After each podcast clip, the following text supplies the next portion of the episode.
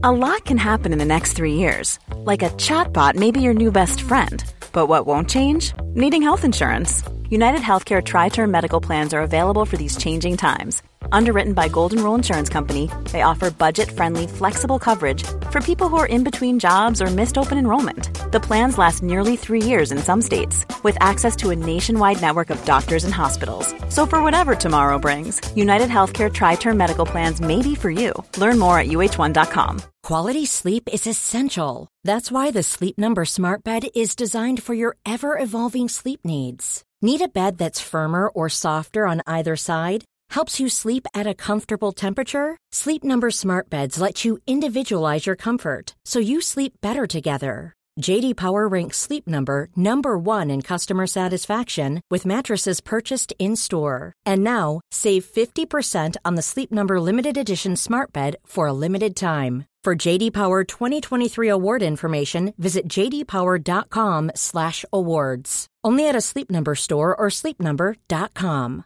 Many of us have those stubborn pounds that seem impossible to lose, no matter how good we eat or how hard we work out. My solution is PlushCare.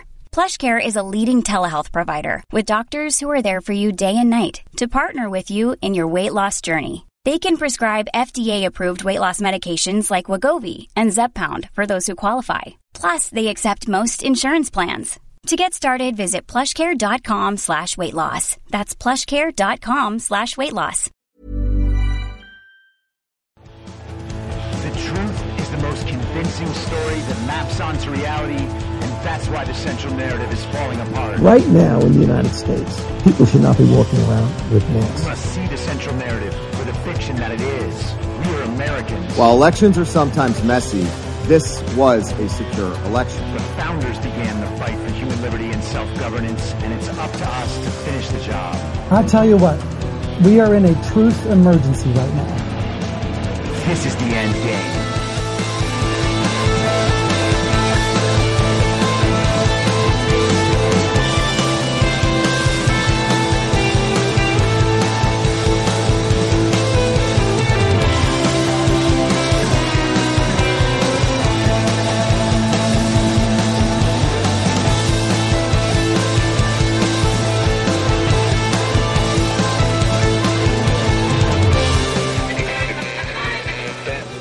Moderator for tonight's broadcast. It's Thursday, February 17th, 2022, the 393rd day of dystopia. I'm your moderator, Chris Paul. Let's be reasonable. So, we were talking quite a bit about COVID yesterday, and I figured I would pick up where we left off because the Nazi doctor, Anthony Fauci, crawled out of his little hole and went back on television for some reason and he was joined by his former quote unquote boss at the NIH, Francis Collins. Now, we could get lucky because the trajectory right now is going way down. And it very well may be that if you take masks off the kids in the next week or so, it's going to keep going down. But you've really got to be careful. You know, you don't want to say it's an absolutely wrong decision. It's understandable why people want to take masks off the kids. But right now, given the level of activity that we have, it is risky. There we have it. It is risky to remove a mitigation technique that doesn't work and is child abuse. So, once again, the oracle of the science is not following the science. At some point, you would think that the parents of the world would actually want people like Anthony Fauci and Francis Collins and Leana Wen and all of the other communist child abusers on cable television to point them to a case where there was a school outbreak anywhere. There haven't been. And there were places that kept their schools fully open throughout the pandemic. Or you would think that they might even point to some legitimate studies that say masks do something. But there are none of those studies, so they have nothing to point to. They just have to reinforce the idea that all of this stuff that we did, everything we went through, was for some purpose. that they were right about the science when they said it. It turned out that it didn't really work out, but they're still right about the science now. They have never been right, not about anything. There's not a single mitigation strategy that they employed that was successful in any way. And that is right up to and including the vaccine. And it's becoming really hard to think they have any goal other than convincing the small, vocal, insane group of people who are still following their commands that they've been right all along, that they are still morally righteous for doing what they're doing to these children, and that they're justified in acting even crazier. They imagine themselves, they imagine that they are under attack from everyone else, that everyone else is doing this thing that's going to get all their kids killed. How can anyone believe that anymore? There's an interesting piece today out of Scotland in the Glasgow Times. COVID data will not be published over concerns it's misrepresented by anti vaxxers. Public Health Scotland will stop publishing data on COVID deaths and hospitalizations by vaccination status over concerns it is misrepresented by anti vax campaigners. The public health watchdog announced the change in policy in its most recent COVID statistical report, saying the frequency and content of the data would be reviewed. Instead, officials will focus on publishing more robust and complex vaccine effectiveness data. PHS officials said significant concerns about data being misused deliberately by anti vaccination campaigners is behind the move. The report published on Wednesday will be the last weekly publication to include data on infection rates among the vaccinated and unvaccinated. It also includes hospitalization and death rates broken down by the number of doses received.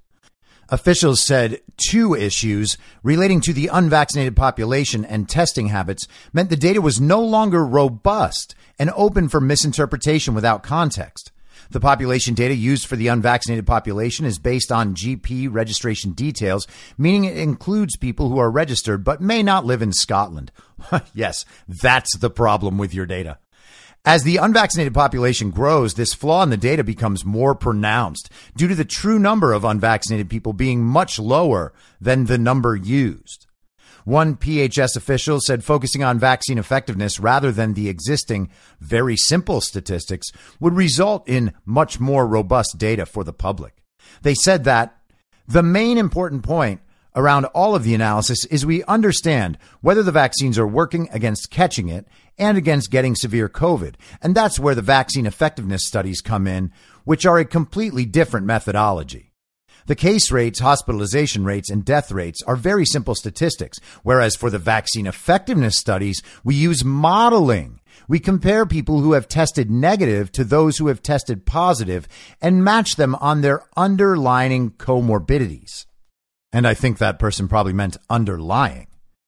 But this is kind of incredible, right? So they want to understand whether the vaccines are effective against infection of the coronavirus and whether or not you get a severe case.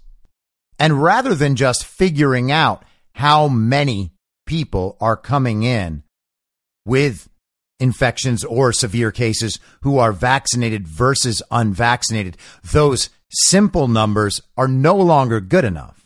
Now they have to model its effectiveness. Because those simple numbers would lead people to the conclusion that the vaccines don't work.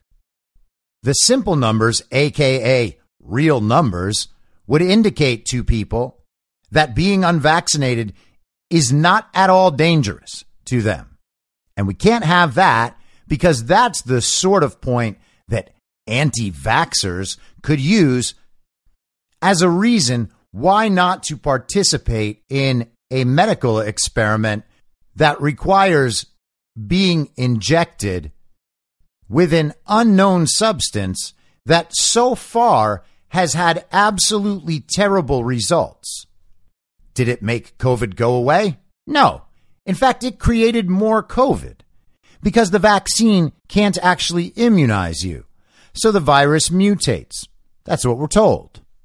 And we know from earlier studies in England that they can't actually distinguish between the symptoms of COVID and the symptoms of the vaccine. And of course, we've known throughout this entire time that you are counted as unvaccinated if you are not up to date on your vaccine subscription. And even with that caveat, the vaccine is performing terribly which is why they have to get rid of these numbers. They don't want the public to actually know what the real thing is. So they're going to say we have an, we have a much smarter and more scientific way to present this data to you. And so what we're going to do is we're going to build a model that's going to show you that the vaccine is actually very effective despite the fact that the simple numbers show it's not. And maybe their models will be as good as the COVID projections they had from the very beginning with Neil Ferguson from the Imperial College in London who said that we're all going to die and so we'd better lock down the entire world. And so he made his little calculations and we locked down the entire world. And it turns out that lockdowns were probably one of the greatest crimes against humanity that has ever been inflicted. And of course, we know it didn't work. So it was really only downside. Same thing with the masks. But that's not going to stop Fauci from putting them on your kids. The data has been promoted on social media by the American right wing opinion website, The Blaze, and anti vaxxer American talking head, Alex Berenson. The PHS told the Scotsman, what is happening is people are looking at those simple data and trying to make inferences about the vaccination, whether the vaccines work inappropriately and sometimes willfully. There are so many caveats, and they just pull certain figures out that should not be used. What we are going to do is a lot more on the vaccine effectiveness side and try to make people understand how effective the vaccine is. For example, we know it is 50% effective against getting infected, but that it is much higher effectiveness against hospitalizations and deaths, which is the key thing really, as that's what we want to prevent. So it's strange that they didn't bother explaining what about the interpretation of the simple data was wrong. They just said that right wingers believe it and anti vaxxers believe it. Therefore, it has to be wrong because it adds fuel to their fire. And I would be totally open to hearing their argument about how those statistics aren't reliable and aren't the right statistics to be looking at, except they don't present one. And you might have the thought, yeah, but there must be one. They're just not putting it in this article. They must have they must have a legitimate explanation for what they're trying to do. And yeah, that's the right point to make. And I would give that point more credence if the rest of what we know wasn't the case, right? They initially told us the vaccine was going to prevent infection. It doesn't. They told us it was going to prevent transmission. Of course, it doesn't. They told us it was going to prevent serious illness and death. It doesn't. They told people that getting vaccinated would allow people to take the masks off. That didn't happen. We've been told the unvaccinated are dying from COVID at a higher rate. That's not true. And we continue to be told that despite all of that, the vaccines are very safe and effective because they prevent serious illness and death from Omicron. But Omicron doesn't cause serious illness or death almost ever, especially when people don't go into the hospital to receive treatment and don't get put on the hospital death protocol, which is remdesivir and a ventilator. And it's kind of stunning that any news organization would put out an article like this and think that people will just accept the story they're telling. We need to make this change so that the anti vaxxers don't mess up our whole program. The only kinds of people who would believe that what's happening right there is the science are the sorts of people who really do want to see everyone else silenced just so that they don't have to be contested in their opinions anymore, right? The overstate, the global communists, the people running things and controlling the means of censorship, they have legitimate goals about how they're trying to suppress and oppress certain parts of society so that they can actually implement their plan without any pushback. It kind of makes sense for them to do what they're doing, for them to want the censorship, because it makes it easier for them to initiate the Great Reset in full. But all of the child brains that are still following along with all this nonsense, they don't even have that goal. They just want everyone else to be wrong so that they don't have to feel wrong anymore. These people are insane. And speaking of censorship, YouTube's CEO, Susan Wojcicki, is demanding more censorship. Our, our, recommendation, if governments want to have more control over online speech, is to, to pass laws to have that be very cleanly and clearly defined such that we can implement it. There are times that we see the laws being implemented or, or being suggested that they um, they're, they're not necessarily clean or possible for us to cleanly interpret them.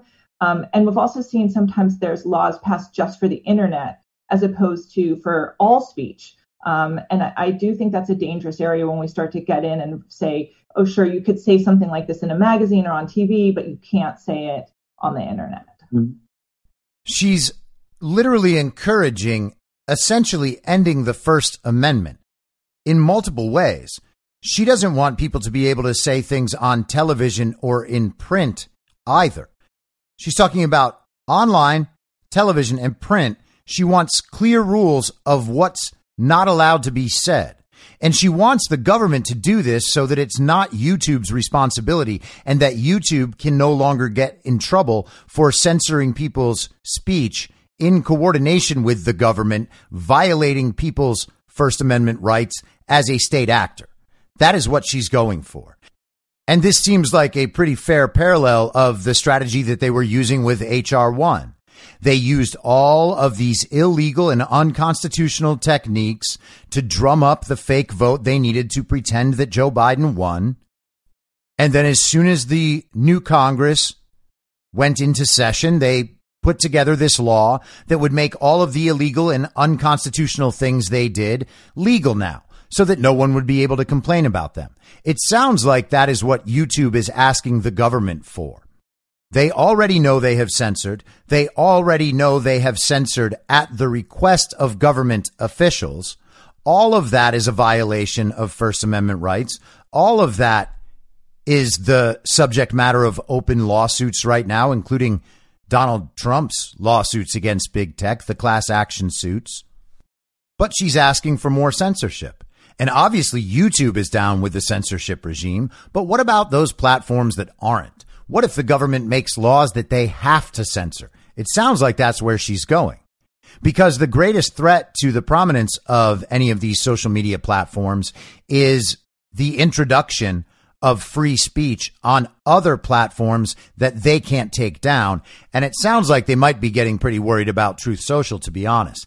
I'm actually on there now on the beta version. So far, it is basically just a Twitter clone or a Gettr clone or Parler. It's just exactly like those apps so far. And I still expect it to be quite a bit more than that. But for now, that's what it is. If you have the beta version, if you joined the trial and received your invite, I'm at I'm your moderator on there, of course. But back to COVID for a second. Texas's attorney general filed yesterday. He sued the Biden administration again. He sued them like 20 plus times and he's winning like crazy. It's fantastic. He sued them over illegal airline and airport mask mandates. And this is the statement his office put out. Attorney General Ken Paxton, alongside the Texas Public Policy Foundation, on behalf of Congresswoman Beth Van Duyne, sued the Biden administration for its illegal mask mandate for airlines and airports. The Centers for Disease Control and Prevention's mandate was unlawfully issued. It was not authorized by Congress, and the CDC did not put the mandate up for notice and comment, which is ordinarily required for regulations like this. Yet a person's failure to comply with the administration's mask mandate carries criminal penalties. And this is a quote from Paxton. Biden's repeated disregard of the individual liberties of Texans is not only disrespectful to the U.S. Constitution, it is also troublesome that any president thinks they can act above the law while hardworking Americans stand by. President Biden cannot continue governing through executive edicts. Now is the time to strike down his administration's air travel mask mandate. I'm proud to stand alongside my friend, Congresswoman Van Duyne, and her counsel at TPPF to protect Texans' liberty and the rule of law. And I can only hope that this happens quickly and is decided properly because getting rid of the mask mandate in airports and on airplanes would be fantastic. And all of those maskies and vaxies and commies who are still enraged about all of this, the kinds of people who are like, yeah, don't let them say the real facts that will prove the vaccine doesn't work. Those people, those people's heads are going to explode when they go through the airport and on the airplane. And now they can't say anything to anyone else who's not wearing a mask. Oh, it would be wonderful. And it's coming, of course, because it is illegal and it's ridiculous. I can't believe any of us have put up with this at all. Now, Antony Blinken, the illegitimate Secretary of State, went to the UN today to try to convince the world once again that there is an imminent war breaking out between Russia and Ukraine, even though Russian officials are making fun of the US and the West on Twitter.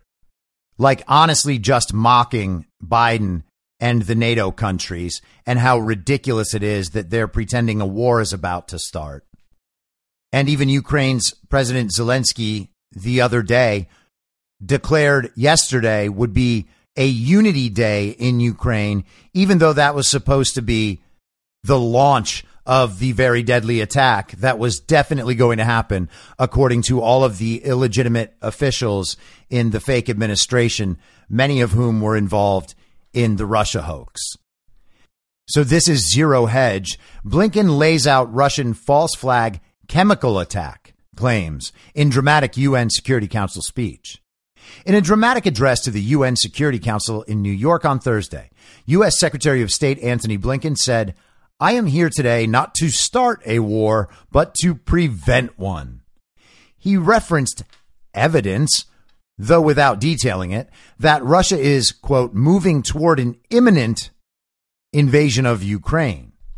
He then called on the Kremlin to, quote, announce today with no qualification, equivocation, or deflection that Russia will not invade Ukraine, end quote, urging further to, quote, state it clearly, state it plainly to the world, and then demonstrate it by sending your troops, your tanks, your planes back to their barracks and hangars and sending your diplomats to the negotiating table. Say it! Say it! All right, I'll say it. It's actually hilarious in a very sad way. By the way, I don't want the U.S. to be in a secondary position to any nation, least of all Russia. But the situation is what it is at this point because we have an illegitimate administration. And I used to talk about this back when the illegitimate administration began. It is fine that the 30% of the dumbest Americans believe that Joe Biden really got 81 million real legal American votes. That's okay, right? And it's okay that our media says all of that. And it's okay that those people believe that. We get it. All right. You believe it. You accepted the central narrative, even though it doesn't make any sense, even though they can't prove it, even though they fight to get all the unconstitutional and illegal measures that they use to steal the election incorporated into law. And even though the administration can't successfully do anything and now finds itself with historically low approval ratings among basically everyone to the point where they know they're going to get wiped out in the fall if they don't dramatically shift the narrative. And the best way to do that is war. All of that aside, there is absolutely no way that at any time, any time, world leaders have actually believed that Joe Biden got 81 million real legal American votes. And if you believe that the rest of the world especially people like Vladimir Putin and Xi Jinping, don't know that Biden is illegitimate, you are absolutely insane. Not everyone in the world gets their news from corporate media in America and the UK and Western Europe and Australia. And you can be damn sure that Vladimir Putin and Xi Jinping don't get their information on what's going on in American politics from the Washington Post and CNN. Do you think they're unaware of the color revolutions being staged around the world? Of course they're not. They know about it. You think they're unaware about all of the vulnerabilities in the U.S. voting system that were placed there on purpose by people they're familiar with, like George Soros? You think that they can't see he does this stuff all over the world? Their intelligence agencies can't figure that out? We pretend that saying the election was definitely stolen is somehow a controversial position. It's not. It's only controversial among people who don't know anything and hate Donald Trump or people who were involved in stealing it. They, of course, would say it too. But they know better. So do all our politicians in office, and so do all of the politicians all around the world. It doesn't really matter what they say. He gave the speech soon on the heels of Biden telling reporters in unprepared remarks that his sense is that Russia will invade Ukraine, quote, within the next several days. And Biden bumbled out there to let everyone know that Russia was going to have a false flag event. Back to the article, and this is Antony Blinken.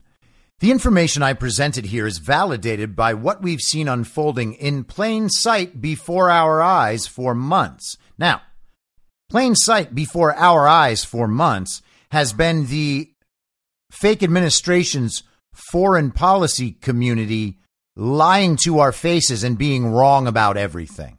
And that happened way before the Russia and Ukraine stuff started. That was the same with the Afghanistan stuff and everything else. Back to Blinken. And remember that while Russia has repeatedly derided our warnings and alarms as melodrama and nonsense, they've been steadily amassing more than 150,000 troops on Ukraine's borders, as well as the capabilities to conduct a massive military assault. It isn't just us seeing this. Allies and partners see the same thing. Got it.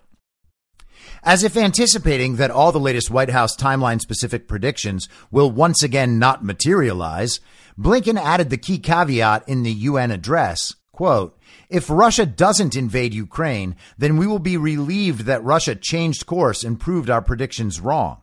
He followed with, We'll gladly accept any criticism that anyone directs at us. and by gladly accept, he must mean that Jen Psaki will go into the press room and say that everyone else besides them is wrong. Russia says it's drawing down those forces, he said. We do not see that happening on the ground. Our information indicates clearly that these forces, including ground troops, aircraft, ships, are preparing to launch an attack against Ukraine in the coming days.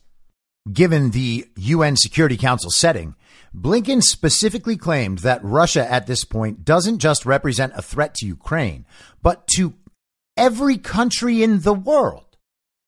This crisis directly affects every member of this council and every country in the world because the basic principles that sustain peace and security Principles that were enshrined in the wake of two world wars and the Cold War are under threat. The principle that one country cannot change the borders of another by force, Blinken said. He is literally arguing for the U.S. to be the world's policeman. And this is one of the exact arguments that people who considered themselves liberals for basically all of my life used to be on board with. We don't start foreign conflicts on the other side of the globe just because we don't like what's going on there. We don't send American blood and treasure over to the other side of the globe to protect another country's border when the country whose border we're meant to be protecting says its border is in no danger. It would be like walking up on the street to a stranger and smacking them in the face. And then they're like, what the hell was that for? Oh man, I could have sworn there was a bee there. I was just trying to protect you. Back to the article. He still held out the possibility for diplomacy, appealing directly to his Russian counterpart, Sergei Lavrov. These meetings can pave the way for a summit of key leaders in the context of de escalation to reach understandings on our mutual security concerns, he said. But possibly the most sensational and dramatic part of Blinken's speech was his repeating the recent White House claims that Russia is planning a false flag attack as a pretext for invasion. Here's what the world can expect to see unfold. In fact, it's unfolding right now, today. First, Russia plans to manufacture a pretext for its attack. This could be a violent event that Russia will blame on Ukraine or an outrageous accusation that Russia will level against the Ukrainian government. He specified that this Russian manufactured pretext could come in the form of a fake or real attack using chemical weapons. And that's a new one. That is a narrative advancement. They must have gotten more intel about what Russia was going to do. Even better intel than Ned Price had a week or so ago when he made all of these claims and then was challenged by a reporter and didn't actually have any intel or any evidence that any of what he was saying was true.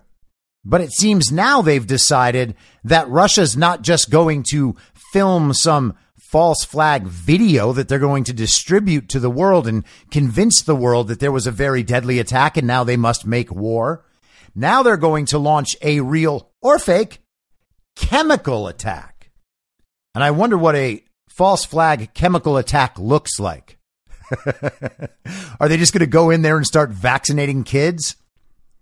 He described the alarming alleged scenarios. It could be a fabricated so called terrorist bombing inside Russia, the invented discovery of the mass grave, a staged drone strike against civilians, or a fake, even a real attack using chemical weapons. This false flag narrative had already been previewed by the White House weeks ago when Jen Psaki said, as part of its plans, Russia is laying out the groundwork to have the option of fabricating a pretext for invasion. We have information that indicates Russia has already pre-positioned a group of operatives to conduct a false flag operation in eastern Ukraine. The operatives are trained in urban warfare and in using explosives to carry out acts of sabotage against Russia's own proxy forces. And so really they're just listing basically anything that could happen that they would say, oh, that's the false flag attack we told you about. And the article links to the Matt Lee and Ned Price interaction last week. I played that on the podcast. You can go back and find that if you're not certain what I'm talking about. And he goes on. However, we've not entered Alex Jones territory as Lee hilariously charged. That's Matt Lee, the reporter questioning Ned Price. Given that as of this latest UN Security Council address, it's more like Colin Powell territory. And he's talking, of course, about when Colin Powell held up the little vial in the UN Security Council meeting that he said could be filled with anthrax and just this much anthrax. It's so dangerous. So now we need to start a 20 year long pointless war that will just bankrupt the nation and kill tons of our best young men. Gosh, the communist deep state, they make such compelling arguments. When pressed for evidence by a journalist immediately after the speech, Blinken waved his hand and shrugged off the demand for proof or any level of specific sourcing. As if anticipating Iraq war comparisons, Blinken had said in his Thursday speech, Some have called into question our information, recalling previous instances where intelligence ultimately did not bear out. But let me be clear. I am here today not to start a war, but to prevent one. Well, that doesn't at all answer the question of whether or not your intelligence that you claim you have is legitimate in any way. In fact, it only attempts to deter from that question, which is why you said it, Antony. Meanwhile, Russia's foreign ministry has again asserted no Russian invasion into Ukraine the U.S. and its allies have been talking about since autumn has taken place or is planned. And interestingly, words like cherry picking intelligence are once again entering the lexicon. Here we go again. And it's incredible how foolish the fake administration is now looking on the world stage. They just keep making prediction after prediction after prediction because they're trying to actually do this stuff and it doesn't seem to be working. None of it is working. And obviously, I can't say with certainty that nothing is going to happen and that the fake administration won't be able to wag the dog into a fake war, but it sure doesn't seem like they're able to. They've been failing an awful lot. And it's possible that that narrative is collapsing and they may be preparing to move on. They might just declare Joe Biden the winner, that there is no war, that tensions have been resolved. It seems like that's what they want, but Russia has rejected all of their proposals. They're trying to get some sort of win on paper over Russia by forcing Russia and Vladimir Putin to make some concessions to the U.S. and to NATO. But he responded to their requests today, and it was basically the opposite. He basically said, No, I'm not taking your deal. Instead, what you're going to do is pull all of your troops out of Eastern Europe. And that's the sort of thing that you would do if you think you have an extremely strong upper hand in the negotiations, which Putin might at this point or if you really are prepared to escalate to a real conflict, and that seems unlikely to me. It would be a foreign policy disaster of magnificent proportions if, after all of this, Biden and the NATO allies were actually forced to pull back from their position. Not only do they not get the conflict they want, they don't get the narrative result they want. Instead, they actually fail even harder. That would really be something. Now, there's an interesting piece in Project Syndicate this week, and I have called Project Syndicate before the mouthpiece of global communism. And this is like the George Soros side of the global communism. This is like basically the Atlantic, but even more that. It's all for the real hip global elitists. And this is from Monday by Brahma Chellaney. America is focusing on the wrong enemy. Much of the democratic world would like the United States to remain the preeminent global power. But with the U.S. apparently committed to strategic overreach, that outcome risks becoming unlikely. The problem with America's global leadership begins at home. Hyperpartisan politics and profound polarization are eroding American democracy and impeding the pursuit of long term objectives. In foreign policy, the partisan divide can be seen in perceptions of potential challengers to the U.S. According to a March 2021 poll, Republicans are most concerned about China, while Democrats worry about Russia above all. This may explain why U.S. President Joe Biden is treating a quote rogue Russia as a peer competitor when he should be focused on the challenge from America's actual peer, China. In comparison to Russia, China's population is about 10 times bigger. Its economy is almost 10 times larger, and its military expenditure is around four times greater. Not only is China more powerful, it genuinely seeks to supplant the U.S. as the preeminent global power. By contrast, with its military buildup on Ukraine's borders, Russia is seeking to mitigate a perceived security threat in its neighborhood. Hastening the decline of U.S. global leadership is hardly the preserve of Democrats. A bipartisan parade of U.S. leaders has failed to recognize that the post Cold War unipolar world order, characterized by unchallenged U.S. economic and military predominance, is long gone. The U.S. squandered its unipolar moment, especially by waging an expensive and amorphous global war on terrorism, including several military interventions, and through its treatment of Russia. After its Cold War victory, the U.S. essentially took an extended victory lap, pursuing strategic maneuvers that flaunted its dominance. Notably, it sought to expand NATO to Russia's backyard, but made little effort to bring Russia into the Western fold, as it had done with Germany and Japan after World War II. The souring of relations with the Kremlin contributed to Russia's eventual remilitarization. So while the U.S. remains the world's foremost military power, it has been stretched thin by the decisions and commitments it has made in Europe and elsewhere since 1991. This goes a long way toward explaining why the U.S. has ruled out deploying its own troops to defend Ukraine today. What the U.S. is offering Ukraine, weapons and ammunition, cannot protect the country from Russia, which has an overwhelming military advantage. One might ask why we're doing it then. But U.S. leaders made another fatal mistake since the Cold War. By aiding China's rise, they helped to create the greatest rival their country has ever faced. Unfortunately, they have yet to learn from this. Instead, the U.S. continues to dedicate insufficient attention and resources to an excessively wide array of global issues, from Russian revanchism and Chinese aggression to lesser threats in the Middle East and Africa and on the Korean Peninsula and it continues inadvertently to bolster China's global influence, not least through its overuse of sanctions.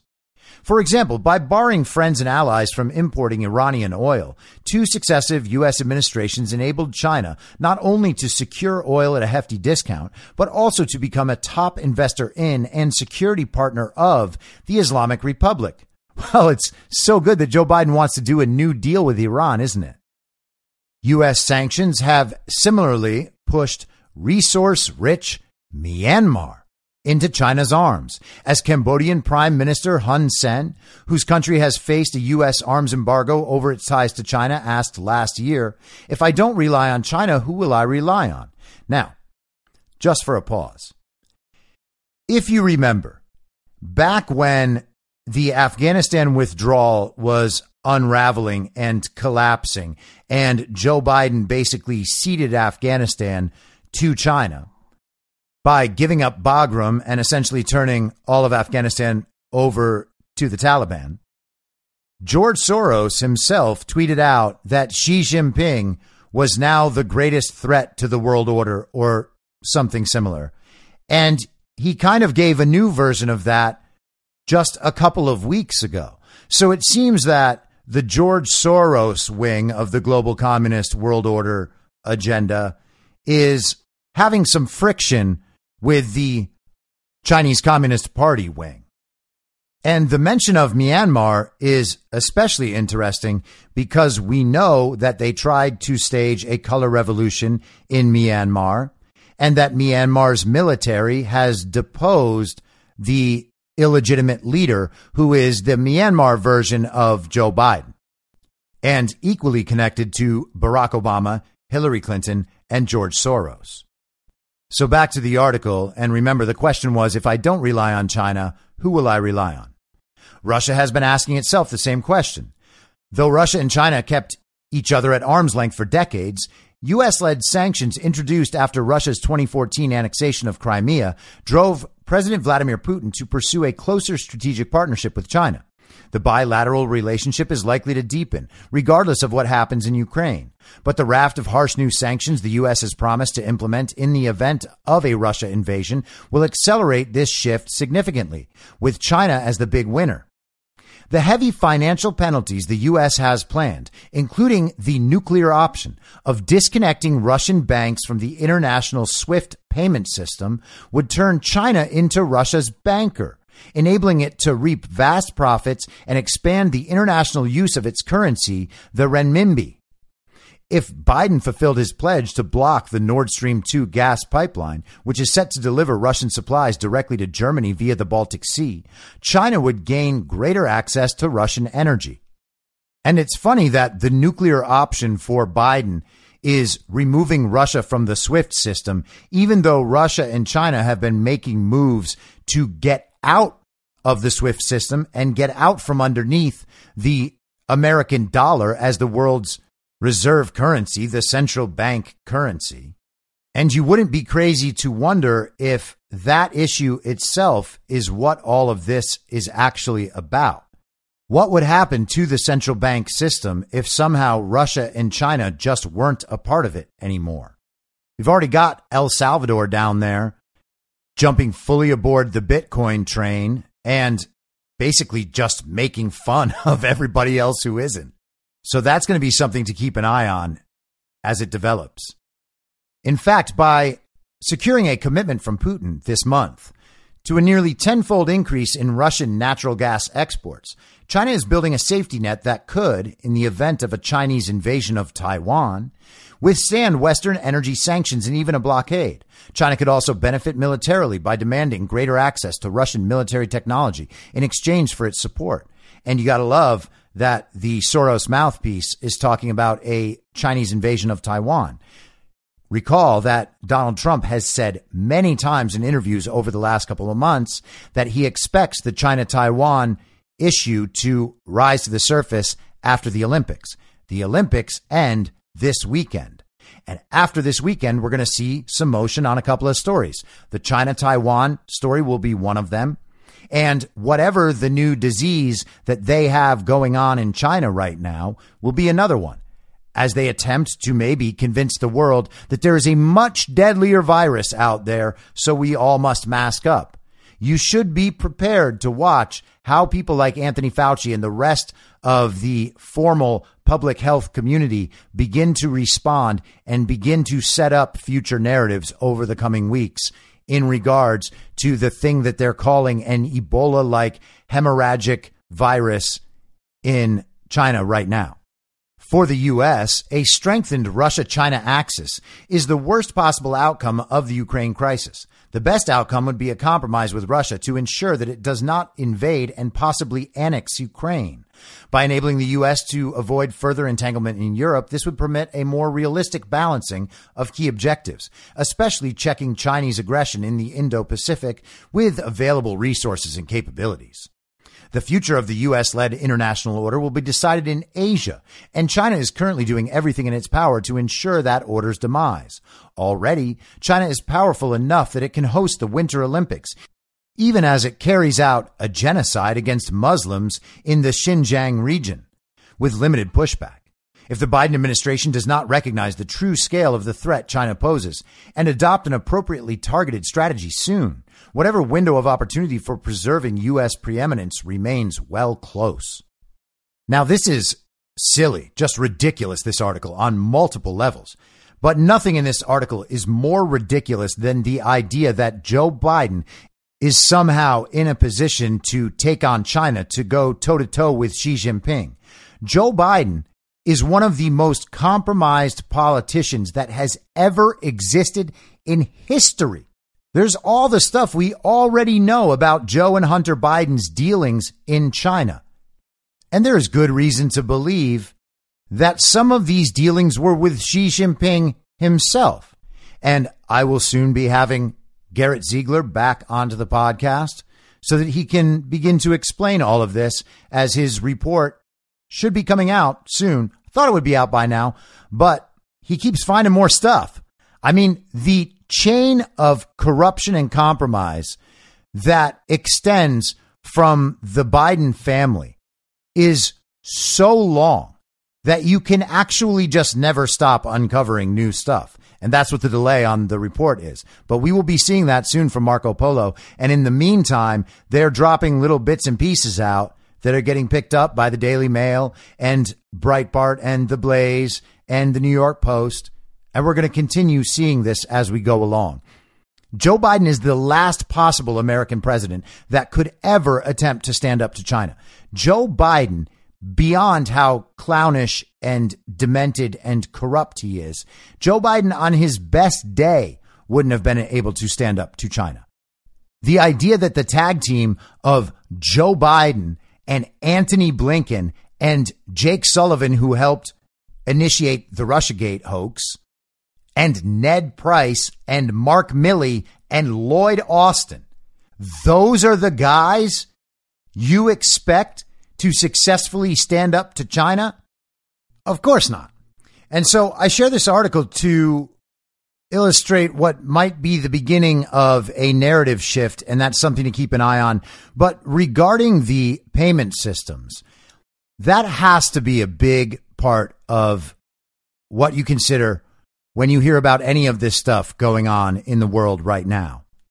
Because the central banking financial system that we're all used to doesn't seem to be doing so well. And it seems more every day like they consider crypto a massive threat.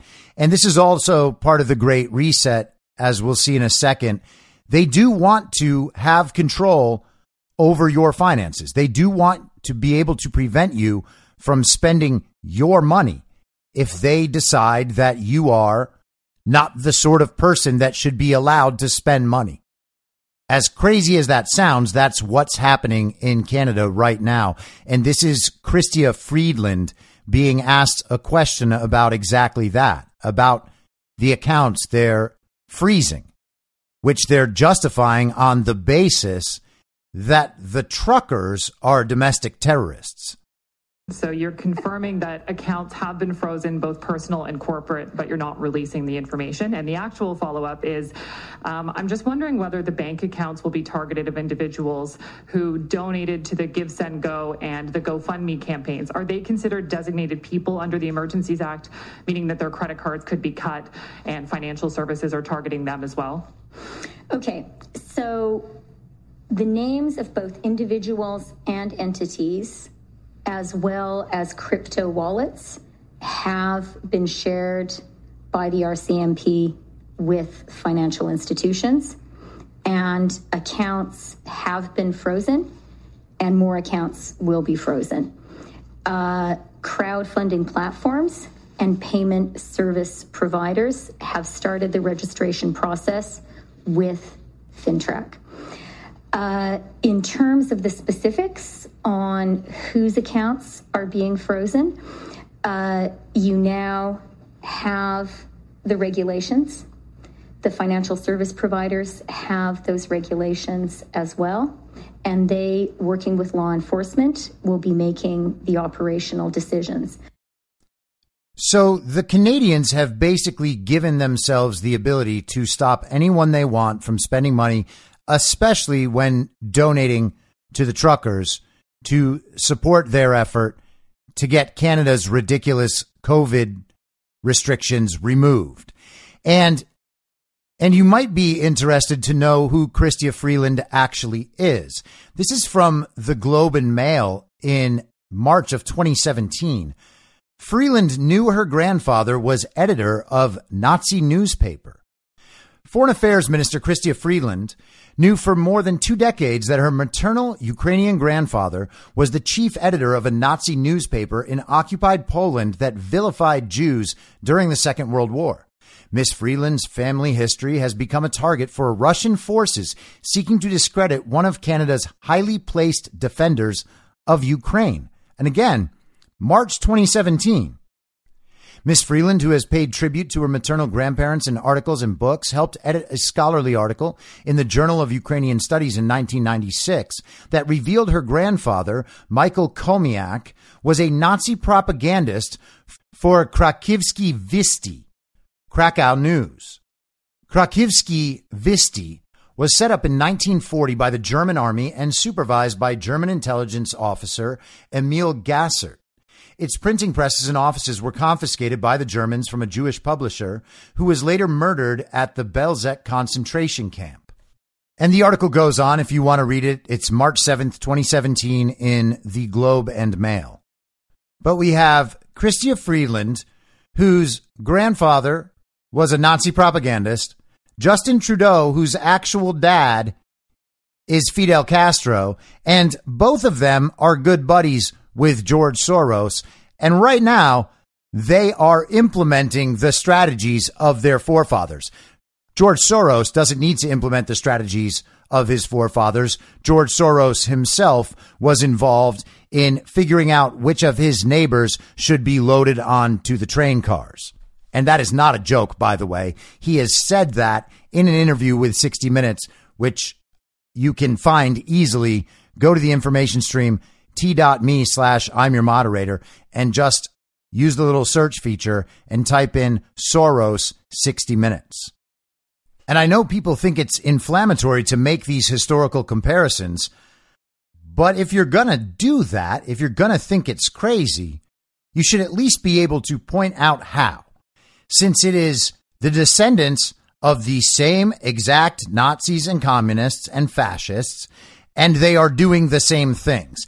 And so you got to have a better response than, well, you know, you're just not allowed to say that. And it turns out it's just really hard to find anyone that has a better response than that. It might be time to consider that it is just the truth right in front of you and you should accept it for what it is. And there's actually more today on governmental attempts to control all currency and all financial activity of its citizens. This is from Reuters. FBI to form digital currency unit. Justice Department taps new crypto czar. And isn't it great that we kept the word czar around? The U.S. Justice Department has tapped a seasoned computer crimes prosecutor to lead its new national cryptocurrency enforcement team and announced on Thursday that the FBI is launching a unit for blockchain analysis and virtual asset seizure. The creation of the FBI's Virtual Asset Exploitation Unit comes after the Justice Department's largest ever financial seizure earlier this month. It charged a married New York couple with allegedly laundering bitcoins now valued at over $4.5 billion that were stolen in the 2016 hack of the digital currency exchange Bitfinex. U.S. regulators under President Joe Biden have been ratcheting up their scrutiny of the crypto industry in the wake of a series of high profile cyber attacks last year on the largest U.S. fuel pipeline and the world's largest beef supplier. Ransomware groups often demand their fees in Bitcoin. And we have to assume that they're telling the truth about those hacks and that it wasn't just our corrupt intelligence agencies doing those hacks making them look like they were routed through Russia, and then just laundering the money. In some cases, the FBI has been able to track down and recover some of the ransom. Wow, they are just so good at their job. Cryptocurrencies rely on blockchain technology, a database shared across a network of computers in which records are difficult to change once added. In a speech at the Munich Cybersecurity Conference in Germany, Deputy Attorney General Lisa Monaco Man, we hear her name a lot lately. I wonder if we're going to start hearing it way more. We will. She announced that uh, Eun Young Choi, a prosecutor who led the case against a Russian hacker who helped steal information about more than 80 million JP Morgan Chase company customers, will lead the department's cryptocurrency enforcement team. Choi, who most recently served as Monaco's senior counsel, worked for nearly a decade as a cybercrime coordinator and assistant U.S. attorney in New York, according to her LinkedIn profile. We are issuing a clear warning to criminals who use cryptocurrency to fuel their schemes, Monaco said. We also call on all companies dealing with cryptocurrency. We need you to root out cryptocurrency abuses. To those who do not, we will hold you accountable where we can. Monaco also announced the creation of a new international virtual currency initiative and said the department will be aggressive about disrupting cyber threats, even at the risk of tipping off cyber criminals and jeopardizing potential charges. Moving forward, prosecutors, agents, and analysts will now assess at each stage of the cyber investigation whether to use disruptive actions against cyber threats, even if they might otherwise tip the cyber criminals off and jeopardize the potential for charges and apprehension, she said. But don't worry, it's probably insane for me to connect these things in this way. Again, I'm a conspiracy theorist. They are probably just looking out for everybody's best interest here. And that's why we trust the Department of Justice under the fake administration who stole an election so much. That Department of Justice who called parents that want to stand up and speak in favor of their kids' well being in school board meetings. That Department of Justice who called them domestic terrorists. That same Department of Justice who is fully in line with the Canadian agenda as exercised by Justin Trudeau, Fidel Castro's bastard, and Chrystia Freeland, the granddaughter of a Nazi, both of them working with George Soros. And we know that our Democrat Communist Party, our Uniparty, is fully enthralled to George Soros and to the central bankers. But yeah, all of it is probably just this disparate information that is being connected because I have a conspiratorial mind. We should just keep giving more power to government actors who we know are corrupt and just see what happens. You know, it's so much better than having that mean tweeting orange man in office. And I don't want to make today another 90 minute episode, so I'm going to wrap up with this story. This is from Just the News uh, yesterday. Lawsuit claims Michigan election chief illegally accepted Zuckerberg money to swing 2020 election.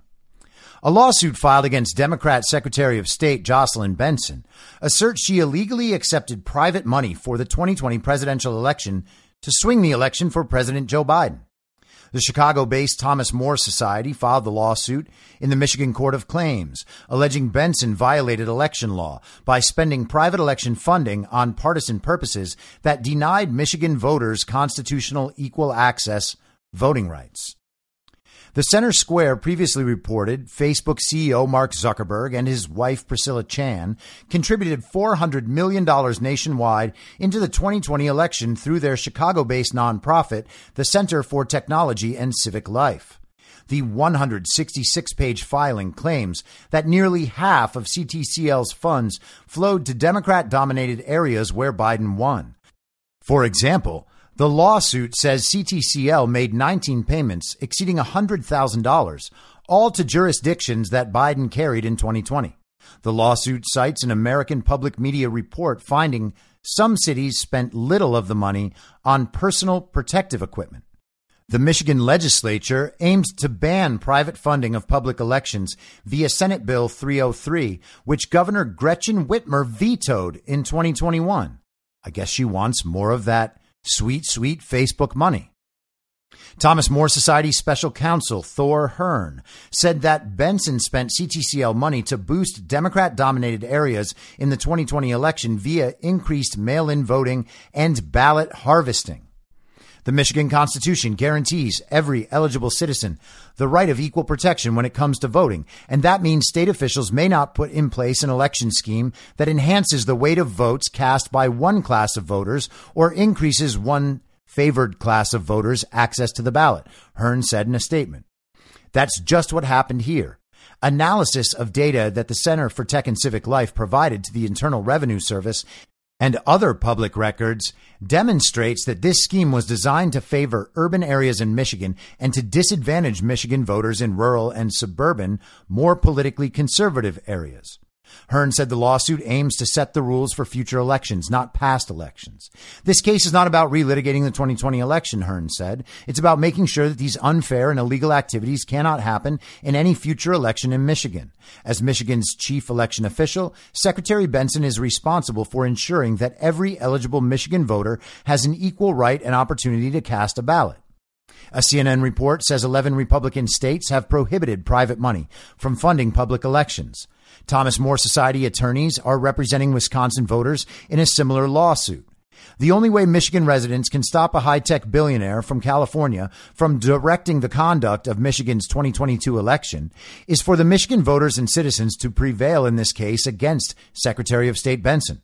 Thomas More Society President and Chief Counsel Tom Brejcha said in a statement.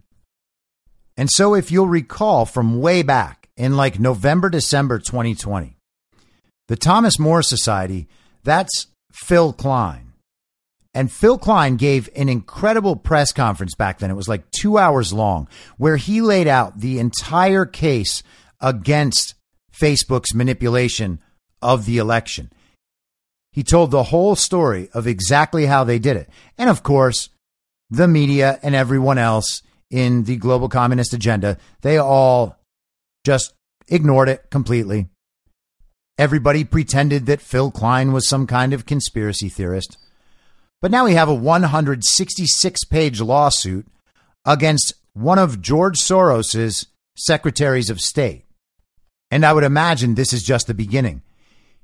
You should note how many of those narratives that they tried to ignore and sweep under the rug and that everybody kind of forgot about, how they're all coming back now. And you can think that they're just small cases that will get kicked out of court, just small news items that aren't going to amount to anything. Or you could see it for what it is. We are reaching the endpoints of a lot of processes that took a very, very long time to develop for good reasons because they don't want to lose. They want everything to work as it should. They need to take every single precaution before they make the moves forward. But now we are seeing those moves being made and we're going to keep seeing them being made. I'll be back tomorrow at the same reasonable time on the same reasonable podcast network. I don't have a network. Masks and lockdowns don't work. They lied to you about a pandemic. And Joe Biden will never be president. In my mind, that's the end game. Thanks for listening. If you'd like to follow what I'm reading and thinking throughout the day, Download the Telegram Messenger app and go to t.me slash I'm your moderator. I'm on Gab, Gettr, Rumble, and BitChute at I'm your moderator. You can find my writing at imyourmoderator.substack.com and the merch site is cancelcouture.com or go direct shop.spreadshirt.com slash cancel dash couture. If you'd like to support the show financially, there is a crypto wallet address in the episode description or go to ko-fi.com slash I'm your moderator. Ko fi.com slash I'm your moderator. And I'll see you again soon out on the range.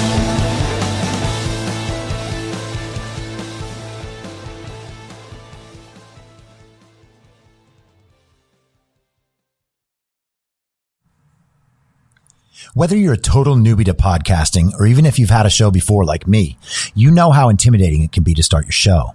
The tech side especially can be daunting. That's why I'm so grateful Anchor exists. If you haven't heard about Anchor, it's the easiest way to make a podcast. They knock down all the barriers to entry. Let me explain. First off, it's free. I don't know how or why, but I'm happy about it. The platform's great. There are creation tools that allow you to record and edit your podcast right from your phone or computer. Anchor will distribute your podcast for you so it can be heard on Spotify, Apple Podcast, and many more. I can't even begin to describe how much easier it was to get my show on all the major platforms this time than it was a few years ago.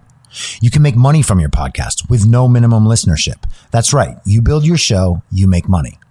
It's everything you need to make a podcast in one place, and the company is committed to the success of its content creators. Go download the free Anchor app or go to anchor.fm to get started. It's high noon! Hi, I'm Daniel, founder of Pretty Litter. Cats and cat owners deserve better than any old fashioned litter. That's why I teamed up with scientists and veterinarians to create Pretty Litter. Its innovative crystal formula has superior odor control and weighs up to 80% less than clay litter. Pretty Litter even monitors health by changing colors to help detect early signs of potential illness. It's the world's smartest kitty litter. Go to prettylitter.com and use code ACAST for 20% off your first order and a free cat toy. Terms and conditions apply. See site for details. Hold up. What was that? Boring. No flavor. That was as bad as those leftovers you ate all week. Keke Palmer here, and it's time to say hello to something fresh and guilt-free. Hello Fresh. Jazz up dinner with pecan-crusted chicken or garlic butter shrimp scampi. Now that's music to my mouth. Hello Fresh. Let's get this dinner party started. Discover all the delicious possibilities at hellofresh.com. Mom deserves the best, and there's no better place to shop for Mother's Day than Whole Foods Market. They're your destination for unbeatable savings, from premium gifts to show-stopping flowers and irresistible desserts. Start by saving 33% with Prime on all body care and candles. Then get a 15-stem bunch of tulips for just $9.99 each with Prime. Round out Mom's menu with festive rosé, irresistible berry chantilly cake, and more special treats. Come celebrate Mother's Day at Whole Foods Market. In my mind, that's the end game. Thanks for listening. If you'd like to follow what I'm reading and thinking throughout the day, you can do that by downloading the Telegram Messenger app and going to t.me slash I'm your moderator. On social media, you can follow me on Truth Social, Gettr, and Gab at I'm your moderator. I also have channels on Rumble and BitChute. If you'd like to follow the writing, you can find me at imyourmoderator.substack.com. The merch site is cancelcouture.com or go direct shop.spreadshirt.com slash cancel dash couture. If you'd like to support the podcast financially, the best place to do that is Ko-Fi. Go to ko-fi.com slash I'm your moderator. And all of these details will appear in the show notes with each episode.